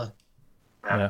Så lad os gå til uh, Miami, fordi de har også været aktive her fra, fra Free Agency start. Eric Flowers er kommet til klubben, og han øh, har fået en kontrakt, der i hvert fald øh, ud fra de første tal, der er blevet meldt ud, øh, lyder på tre år og 30 millioner i alt. Øh, Thijs, jeg synes, det er meget for en guard, som godt nok øh, ikke var frygtelig sidste år, men som har været frygtelig i mere eller mindre hele sin karriere. Ja, ja jeg er enig. Det, altså, der er måske der er måske meget, meget få spillere i ligaen, som forbedrer sig mere end uh, Erik Flowers gjorde fra førhen og til 2019. Problemet er bare, at han var en af ligaens dårligste starter inden 2019. Så selvom han forbedrer sig helt vildt meget, så er han stadig kun en ganske, ganske middelmodig starter i ligaen på guard. Øh, og du behøver sikkert betale 10 millioner om året for at få en middelmodig guard ind og starte på din hold. Det, det, det behøver du virkelig ikke. Og jeg ved ikke engang, om jeg, jeg frygter, at han, at han ikke kan gentage det. Fordi jeg, jeg har en fornemmelse af, at meget af, af den kredit, som Flowers' udvikling, skal, meget af den kredit, som skal gives for Flowers' udvikling, den kommer fra Bill Callahan, som var Redskins offensiv linjetræner, og er en legendarisk offensiv linjetræner, der er sindssygt dygtig til at få en offensiv linje til at fungere og udvikle spillere. Og, og, og nu ryger han ind på en usikker offensiv linje, hvor han skal spille guard, og der er ikke nogen venstre tackle endnu i hvert fald. Øh, og øh, måske en ung quarterback, og altså det hele angrebet skal smelte sammen. Jeg, jeg, ved, jeg, jeg tror ikke, jeg, jeg, jeg tror ikke nødvendigvis, at han bliver nogen succes. Det, det, det, det må jeg indrømme. Så øh, selvfølgelig flot af Flowers, han sidste år bevist, at han godt kan være en starter i ligaen. Men ikke nogen god starter er han ikke, og det behøver du ikke at betale 10 millioner om året for. Det synes jeg virkelig ikke. Nej, og hvad, hvad har Dolphins lige gang i med den her handel? Altså, jeg, jeg synes egentlig, jeg havde indtryk af, at de var sådan øh, nogenlunde fornuftige, altså, Chris Greer og company, men... De har det, været fornuftige det, det, i, i, til den del, der hedder, at de ikke skal bruge penge. Altså, de skal skrave penge ja. sammen. Nu skal de ud og bruge de penge, og så skal man bruge dem fornuftigt. Og det har de jo ikke vist førhen, at de kunne. Og det, det får en lidt tvivlsom start her med en type som Ariel Flowers, vil jeg sige. Men de har jo, altså, de, de skal ud og finde fire eller fem spillere til en offensiv linje. Så man skal ja. jo starte et eller andet sted. Flowers, var, så, Flowers var så nok ikke lige stedet, jeg havde startet, men ja, det, det, altså, det, det, det, skal, jo, det, skal, jo, det skal jo ses i det lys. Ja, Mark. Ja, jeg vil bare sige, at Miami er en af de få hold, der har den fordel, at næsten ikke hvem de havde signet til den offensive linje, ville det være en, et upgrade. Ikke? Så et eller, et eller andet sted er det et Eric Flowers, der kommer ind og kan være en opgradering til at starte med. Det giver ikke rigtig så meget mening. Altså jeg er fuldstændig mm. enig i meget, der er blevet sagt. Det er, men de skal jo... Og så så jeg lige, at, øh, så så jeg lige, at Shaq Lawson forventes at, øh, at skrive under med, med Dolphins også. Jeg har ikke set nogen tal for det endnu. Øh, jeg, synes også, men... jeg synes også, jeg så 3 over 30. Altså så, så også 10 ja, millioner om året. Okay. Hvad, hvad tænker vi om, om det fedt? Øh, også lidt for dyrt, men fedtmæssigt. Øh, han passer fint ind faktisk hos øh, Dolphins og deres system, og de mangler i høj grad et. Så, så i forhold til, hvor han passer ind og forbedrer en position og sådan noget, fint helt fint. Jeg synes ikke, at øh, igen ikke han er så mange penge værd, fordi for mig er han mere sådan en runstopper. Jeg synes ikke, han er så god en pass rusher. Uh, han er bedst mod løbet, og han er bedst, når han kan få lov til at stunte rundt på linjen. Og det er selvfølgelig også noget, som Dolphins gør meget. Uh, de kan godt lide at blitse, de kan godt lide at lave stunts op foran, og de kan godt lide pass rusher eller, offen, eller defensive linjefolk, der øh, kan, kan rushe fra lidt forskellige steder og være lidt kreative med, hvordan de sender folk med efter quarterbacken. Og der passer Lawson fint ind i det. Han, han måske nok er bedst som pass rusher, det er, når der er nogle andre, der skaber noget forvirring for ham. Uh, så, så han passer, han passer skide godt ind i Miami. Jeg synes stadig, 10 ja. millioner er for meget, men, men Dolphins har jo selvfølgelig også uh, utrolig mange penge, de skal have brændt af på en eller anden. Så uh, det, det, er jo, ja, de skal jo bruge dem på noget. for dem. Jeg tror, vi vil se dem signe en masse spillere, hvor vi tænker, jamen uh, det er en fin nok opgradering højst sandsynligt på den position, men I har betalt lige en lille smule for meget for det. Og det, mm. sådan tror jeg, det vil være gennemgående for, for de signings, de kommer til at lave. Ja. ja. Altså, jeg synes, Lawson er bedre end, end Flowers. Han, ja, 100%. Han, han, handelsmæssigt her. Også en mm. vigtigere position uh, umiddelbart for ja. dem, tror jeg. Så lad os lige gå til den forløbige sidste uh, free agency-handel, der er kommet uh, uh, frem til nu i hvert fald. Uh, Nick, Nick Kwiatkowski, Bears linebackeren, han er så ja, ex-Bears linebacker nu, fordi han skulle vist være på vej til Raiders. Han tweetede selv et billede af det nye stadion i Las Vegas, og der er også kommet lidt tal ud nu. Det skulle også være en træer kontrakt, så vi lige kunne se. Uh, jo, et lidt sådan et, et, et, et nørdenavn, øh, Mark. Jeg, i hvert fald, altså, jeg tror ikke, der er så mange, der kender ham sådan, øh, af den, den, i den gennemsnitlige NFL-fanskar. Øh, han har så rendt rundt i, i Chicago et par år, og nu, øh, nu kommer han så til Raiders, og det passer jo så meget godt der, fordi de har, de har brug for nogle linebacker. Ja, jeg skulle til at sige, at, at det, var, det var lidt på tide, at, øh, at Raiders kom på banen der. Fordi de, har, de havde sådan set et ret stort problem på, øh, på, hvad hedder det, øh, på linebacker-positionen. Jamen altså, han er, han er lidt sådan, han blev taget i, i fjerde runde, sådan som jeg husker det. Jeg kan ikke huske, om det var i, er det 17 eller 16 eller sådan noget, han blev taget. Øhm, men altså, han er, han, er, han er en fin spiller, og, og, og har jo, hvad kan man sige, måske druknet lidt i de store navne, der er på, øh, på Bærs forsvar, men en stabil spiller, som, som helt klart kommer ind og løfter noget øh, af det, den, de mangler, som Raiders har nu her. Thijs, noget tilføje på Kwiatkowski? Øh, øh, nej, nu, nu har vi ikke set øh, økonomien i det, men han var helt klart for, for mange hold, som har problemer på linebacker, var han en af de spillere, som, går, som var lidt under radaren, som jeg havde i hvert fald tænkt mig at kigge på, eller kigge efter, hvis jeg manglede en linebacker. Ja. Øh, nu ved jeg ikke, hvad han ender med at få, øh, men, men jeg synes, jeg synes det var det en fin signing der fra, fra området under, altså Corey Littleton, han får utrolig mange penge i år formentlig. Mm. Øh, men hvis man skulle finde en, en eller anden form for kompetent linebacker, efter ham, så synes jeg, Kwiatkowski, eller øh, hvordan man siger hans navn, øh, er et fint bud. Øh, ja. Så, så jeg synes, det er fornuftigt at Raiders på, på mange måder. Har du fået alle dine uh, galle ud vedrørende uh, Jared Hopkins handel eller hvad? Øh, det, det ved jeg ikke. Øh, det ved jeg altså, ikke. hvem er det helt set? Hvem har de tænkt sig at sætte på banen nu? Altså, hvad er det for en Texans angreb, vi kommer til at se? Det kan selvfølgelig godt være, at de eksploderer fuldstændig i draften og går efter øh, at få wide receiver ind igen, men, men det giver ikke nogen mening. Hvad, Will Fuller, men, han spiller en, hvad spiller han en halv sæson, hvis han er bedst? Altså, og så har de uh, Kiki Kuti, som, som altså, hvad, hvad skal der ske? Jeg forstår det simpelthen ikke. Ja. Jamen altså, Fuller har jo, Fuller har jo spillet på sin 50'er nu her i 2020. Jamen, så med mindre, altså, de, de, ja, det er rigtigt, og jeg ved heller ikke, jeg tror ikke, der var nogen forventning om, at han ville få en kontraktforlængelse, men det kan, være, det, det kan være, der er det nu. Det, det sjove ved Texans er, at de har ikke noget første rundevalg, fordi de traded sig til Laramie Tunsil. Så det, det, der, de kan, jo ikke gå, de kan jo ikke gå efter en top wide receiver. De jeg tror, deres første valg, det bliver så det valg, de har fået her af, af Cardinals, som vist er det 40. valg i draften. Og Jamen, altså, der, der skal jo nok være en wide, der, der skal nok være en wide receiver, men der er jo ikke nogen garanti med et altså med en spiller, der har valgt 40 øh, valg nede i draften. Øh, jeg, jeg, jeg ved ikke, hvad Texans har tænkt sig. Jeg, jeg forstår det ikke, og jeg har lyst til at bare øh, flyve til Houston. Øh, måske ikke lige nu, men på et eller andet tidspunkt, når man kan flyve igen. men, men, og så simpelthen øh, befri til Sean Watson for det helvede, som, øh, som Bill O'Brien har låst ham ind i. Ja. Øh, Jamen altså, ja. ja. Mere tilføj? Nej, Bill O'Brien er burde fyres, men det har jeg jo sagt i et år eller halvanden. Han kan jo ikke få ja. sig selv, det er problemet. Ja, men altså, hår, mit håb nu er, at det, det her det skaber en eller anden form for mytteri, så Texans får en skrækkelig sæson i 2020, fordi spillerne overhovedet ikke tror på Bill O'Brien, fordi han river det hele ned og mm. er, er dårlig. Og, og, og så øh, bliver de nødt til at fyre ham, altså ejeren bliver nødt til at fyre ham næste år, fordi at spillertruppen ikke længere tror på ham. Det er lidt mit håb. Det er bare så synd for de Sean Watson, at man tager, jeg hader, når man tager gode år for spillere, og man ved bare aldrig, hvor lang en NFL-karriere bliver, det Sean Watson kan blive skadet og alt muligt andet.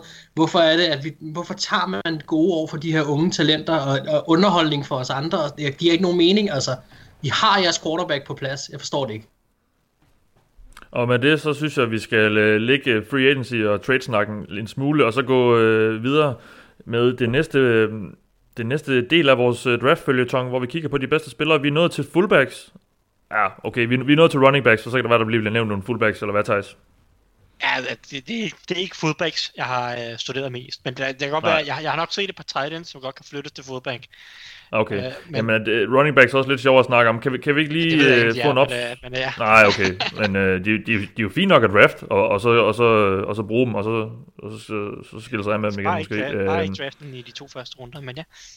Nej, præcis. Men, men lad os lige få øh, sådan en, en opsummering af den her draftklasse her på running back positionen. Altså, hvad, hvad er det for... Hvad, hvor, hvor ligger kvaliteten, hvis der er nogen? Ja, det, det, det er egentlig, jeg føler lidt en ret gennemsnitlig, gennemsnitlig running back overgang. Der er lidt over det hele, men det er ikke sådan helt vildt crazy. Uh, der, er, der, der er måske ikke den der top, top running back, som man har set nogle af de andre år med Ezekiel Elliott og Saquon Barkley og så videre. Men der er nogle fine nok running backs, og der er egentlig running backs strøget ned igennem draften, som man godt kan tage. Jeg synes ikke, det er nogen vanvittige overgang, men jeg synes det er fint nok. Jeg ved ikke, det er sådan meget middle of the pack for mit vedkommende. Okay, men så lad os lige få navnene på, på nogle af, de, øh, af dem, du har øverst på dit, øh, på dit øh, jeg ved ikke, man skal sige draftboard. Jo, over, over running back position. Hvem, hvem har du i, i toppen? Jamen, jeg, jeg har øverst har jeg Jonathan Taylor. Ja. Og, og det har jeg egentlig haft i siden januar måned. Øh, jeg ved ikke om der, der, der, der jeg synes bare at han jamen, kort sagt er han bare den bedste runner, synes jeg. Han er stor, han er stærk, han er hurtig, han har god balance, og jeg synes bare han er han, han er bare en, en rigtig rigtig dygtig runner i løbespillet. Hans problemer er at han ikke er så skarp i pass protection. Han bidrager ikke super meget i kastespillet lige nu, og så fumbler han bolden lidt for meget, eller det gjorde han i hvert fald i college. Og det er jo tre punkter, som er ret vigtige i nutidens NFL. Og det, det piner mig også lidt, at, at have en type som ham øverst, fordi at, at, at han ikke kommer med mere kastespillet, som jeg også synes er vigtigst for running, back, running backs, men han er bare så meget bedre som runner end alle de andre, synes jeg. Og han var bedre i kastespillet i 2019 end i 2018, så der er et håb om, at han kan fortsætte den udvikling og ligge på i den del af spillet. Mm. Øh, men jeg synes simpelthen bare, at han er den klart bedste runner. Hvis han også kunne noget i kastespillet, så var han ikke langt efter en Saquon Barkley-type af talent, øh, synes jeg. Ikke, øh, ikke helt deroppe, men så var han ikke så langt efter, eller en Ezekiel Elliott for den skyld. Eller ikke fordi Nej. Elliott er noget bedst i kastespillet, men, men han mangler den del af kastespillet, så derfor er, er han ikke helt oppe i den kategori. Hvis, hvis han kunne noget i kastespillet, så tror jeg, at han vil gå i top 20, sandsynligvis. Ja. Og hvem har du så øh, efter ham? Jamen, der har jeg en mand, som jeg er lidt ærgerlig over, at Andersen ikke er her, fordi jeg ved, at han elsker også ham her, den lille mand. Det, det er Clyde Edwards Hilaire fra Ja. LSU.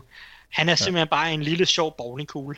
Jeg, jeg, jeg, jeg synes, øh, nogen sammenligner ham med Brian Westbrook, og for mig, Brian Westbrook, Westbrook Ja. øh, den tidligere Eagles running back blandt andet, øh, og apropos tidligere Eagles running backs, så synes jeg lidt, han er lidt bowling-versionen af LeSean McCoy.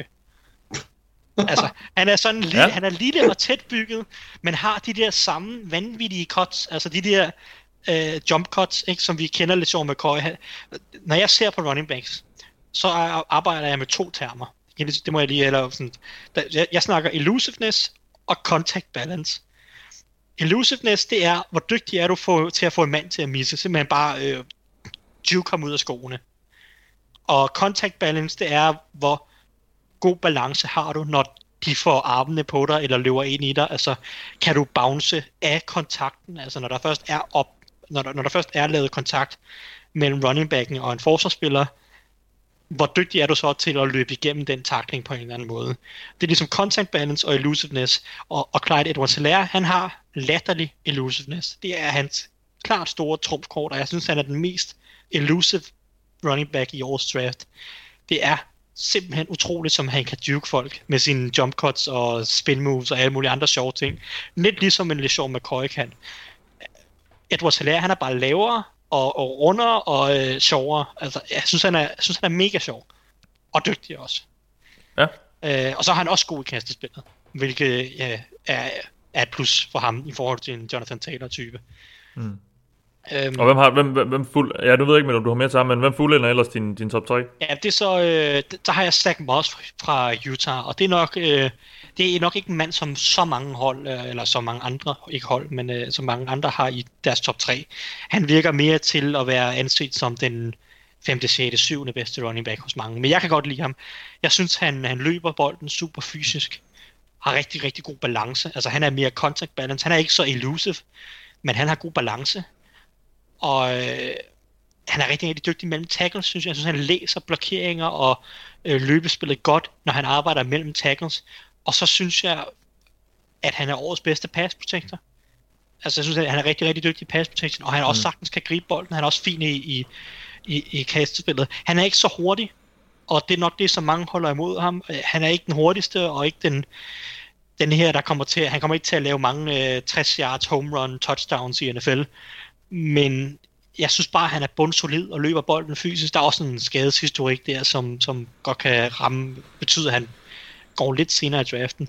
Men jeg kan bare godt lide ham. Det er, sådan, det, det er en af mine typer på running back. Han passer bare lige ned i det, som jeg godt kan lide på en running back. Han spiller fysisk, han er god ja. mellem tackles, han er klog, og så kan han også bidrage i kastespillet.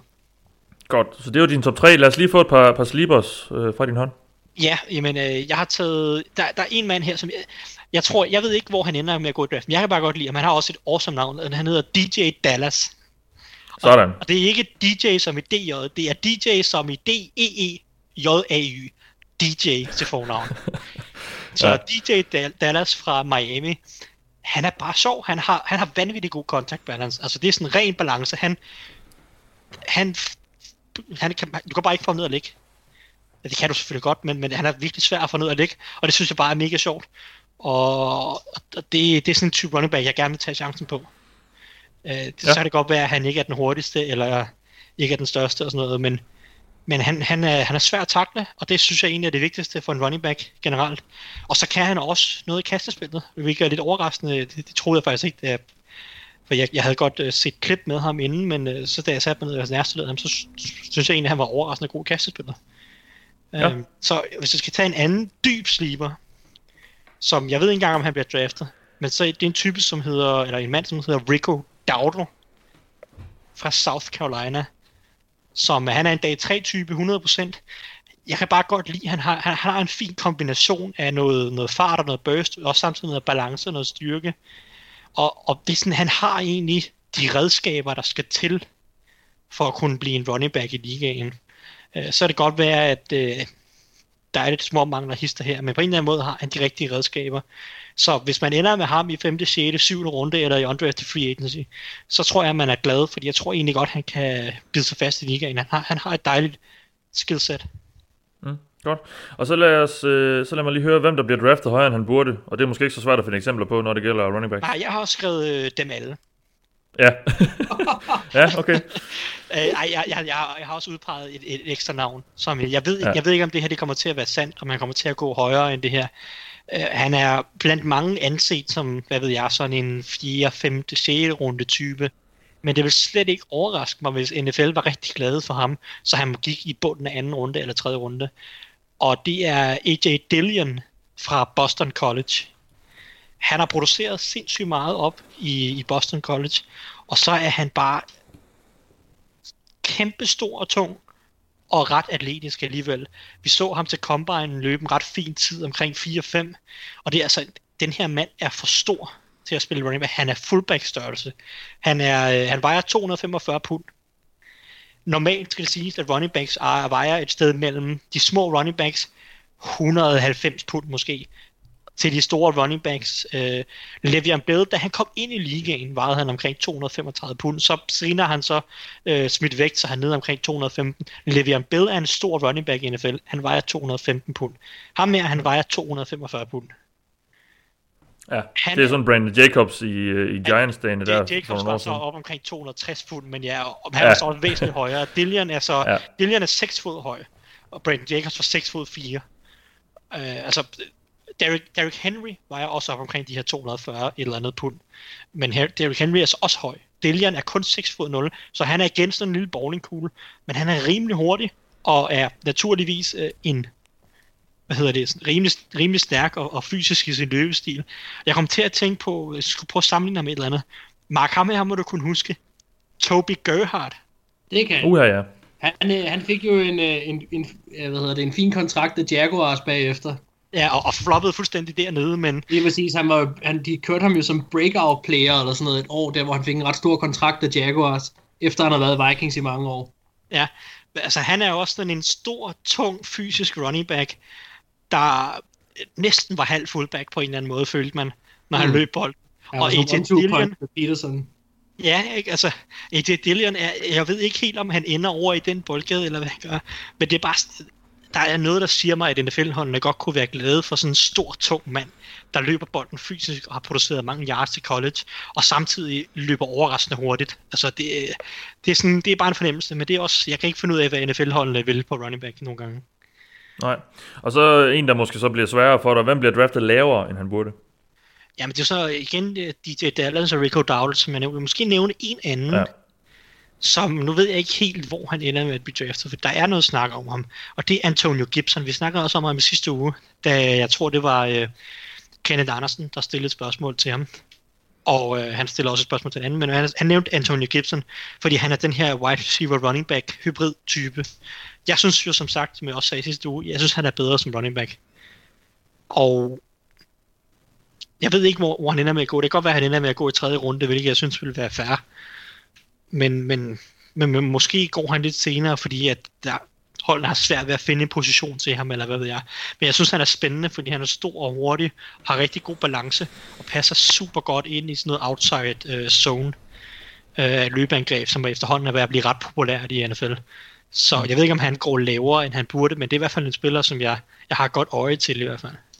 Ja. Jamen, så lad os lige slutte af med, med running back snakke med øh, at, at få et bud på en, øh, den største boom eller bust spiller. Øh, ja, jeg har taget to med, og nu det skal siges, jeg har ikke nævnt uh, DeAndre Swift og J.K. Dobbins, som mange ser som potentielle top 3 running backs. Det er mine nummer 4 og 5. Jeg uh, synes, de er fine nok, men der er nogle ting, som jeg ikke bryder mig så meget om. Men boom og bust spiller, jeg har taget to med. Og den ene er der nogen, der er rigtig glade for, og også ser ham måske som den bedste running back i draften. Og det kan også være, at han kommer til at gå højere, så, fordi der er måske også NFL-hold, der ser det. Og det er Cam Akers fra Florida State. Og jeg kan, jeg kan simpelthen ikke finde ud af ham, må jeg indrømme. Jeg, kan ikke, jeg er usikker på ham, og jeg kan ikke... Øh, jeg kan ikke komme mere ombord på den der hype. Jeg har set ham en del gange nu, har jeg sat mig ned og prøvet at nærstudere ham. Fordi det var svært, han spillede bag en super dårlig offensiv linje. Men han, han, er, han er rimelig tæt bygget og har ret god fart. Og det kan godt være, at når han kommer ind i et velfungerende angreb, at han så fungerer godt. Men jeg synes bare ikke, at hans vision og hans styrke er, er noget, der får mig sådan helt op at køre. Så jeg, jeg, jeg hælder lidt mere til, at han bliver bost. Men hvis han virker, så har han rigtig god fart og burst. Og, og, og, et godt build, og også nogle evner i, i kastespil. Han har faktisk også en fin pass protector. Så han er sådan en type, der han kunne godt virke. Jeg tror ikke så meget på det, må jeg indrømme. Men der er nogen, der gør. Så tager en anden med, og det er vores allesammen Booker McFarlands øh, søn. Åh oh, ja, Øh, fordi vi har Anthony McFarland Jr. med i draften. Og han er... Øh, altså, nu spillede Farman jo defensive tackle. Det, det, ham han er en diametral modsætning. Han er en rimelig let running back, der er meget, meget hurtig. Og øhm, det er altid lidt svært med de her lidt mindre vævre typer i NFL, der er meget hurtige. Hvis de kan finde ud af at bruge deres fart, og formår at, ligesom at læse spillene godt nok til, at, at de kan ødelægge de her vinkler for forsvarerne, så er de pissefarlige. Men hvis de ikke helt formår at sætte sig selv i de rigtige positioner, så mangler de jo styrke, så mangler de ofte noget balance eller et eller andet, og så bliver de bare taklet for minus yards eller for 0 yards alt for meget til at være gode running backs. Så mange af de her speedster-typer i NFL, det er meget boomer bust. Altså hvis det lykkes, så kan han være en Raheem Mostert. Hvis han, ikke, Ja. hvis han ikke lykkes, så kan han være ude af ligaen om to år, fordi han bare ikke er stærk nok, eller øh, kan læse spillet godt nok til, at han kan sætte sin fart i scene. Og det, øh, det, det er sådan en klassisk, øh, det kan gå begge veje. Og, og jeg tror, han kommer til at gå i måske ja, bunden af tredje eller fjerde runde, vil jeg tro. Øh, men han er sådan en outside zone type, hvor man skal bruge hans fart, øh, ligesom Raheem Mostert, altså nogle af de her 49ers, Vikings, Browns type mandskaber. Yes. Jamen, så lad os lige slutte af. Mads Rytter, han, spurgte, øh, han har spurgt os, jeg ved godt, at fullbacks ikke er særlig sexet at snakke men er der nogen i den draft, der har en chance? Altså Eventuelt full, running backs, der fullbacks, kan udvikle sig til det. fullbacks er jo awesome, men det er ikke Ja. noget, jeg har studeret ret meget, må jeg indrømme. Nej. Jeg har et par navne, som kunne være fullbacks i NFL. Den mest oplagte er nok Dalton Keane fra Virginia Tech, som, vi- som faktisk gjorde det meget godt til Combine. Han spillede en lidt mærkelig rolle for dem, hvor han både var running back og tight end og halfback og fullback og jeg ved ikke hvad. Og han er nok mest fullback i NFL. Jeg synes, hans tape var ganske dårligt. Lad mig bare sige det, som det var. ja. uh, så jeg har ham som min dårligt rangerede tight end overhovedet. Jeg tror, hans bedste chance er som fullback i NFL, og det kan være, at, uh, at det lykkes for ham. Jeg, jeg tror, han går undrafted. Så er der også en, en anden, som jeg vil nævne, men jeg synes egentlig, han har nok kvaliteter som en form for tight end til, at jeg ikke vil kalde ham rigtig fullback, og det er Josiah DeGuara fra uh, Cincinnati. Øh, han er ikke den største, og han har sådan en fullback-agtig build, men han er atletisk nok og dygtig nok i kastespillet til, at han på en eller anden måde føles mere som en H-back eller en tight end som udgangspunkt. Men det kan godt være, hvis han slår fejl til det i, i, i den del af spillet, så kan det være, at han kan blive prøvet som fullback. Men, men altså, ellers så har jeg ikke set nogen oplagte fullbacks, og jeg faktisk heller ikke, modsat nogle af de andre år, har jeg godt, nogle af de andre år har jeg været bekendt med de bedst rangerede fullbacks i årgangene, men jeg har faktisk ikke hørt så meget snak om det i år, så jeg tror ikke, der er faktisk øh, sådan en, en velanset fullback på nuværende tidspunkt. Nej, der må man øh, grave dybere for at finde dem måske. Jamen det var sådan set det, vi havde på programmet nu. Det sprøjter ud med nyheder, og det her program vil allerede være håbløst forældet, når jeg trykker på, øh, på slukknappen her om lidt. Men det var simpelthen for at undgå et, et program senere på ugen, der blev fire timer langt. Øh, fordi vi vender tilbage senere på ugen øh, for at gennemgå de første handler her i Free Agency, og de første store handler, som, øh, som der som sagt kommer mange af. Så øh, tak fordi I har lyttet med denne gang. I har lyttet til mig, jeg hedder Mathias Sørensen, med mig har haft Mark Skaft og Thijs Ranger.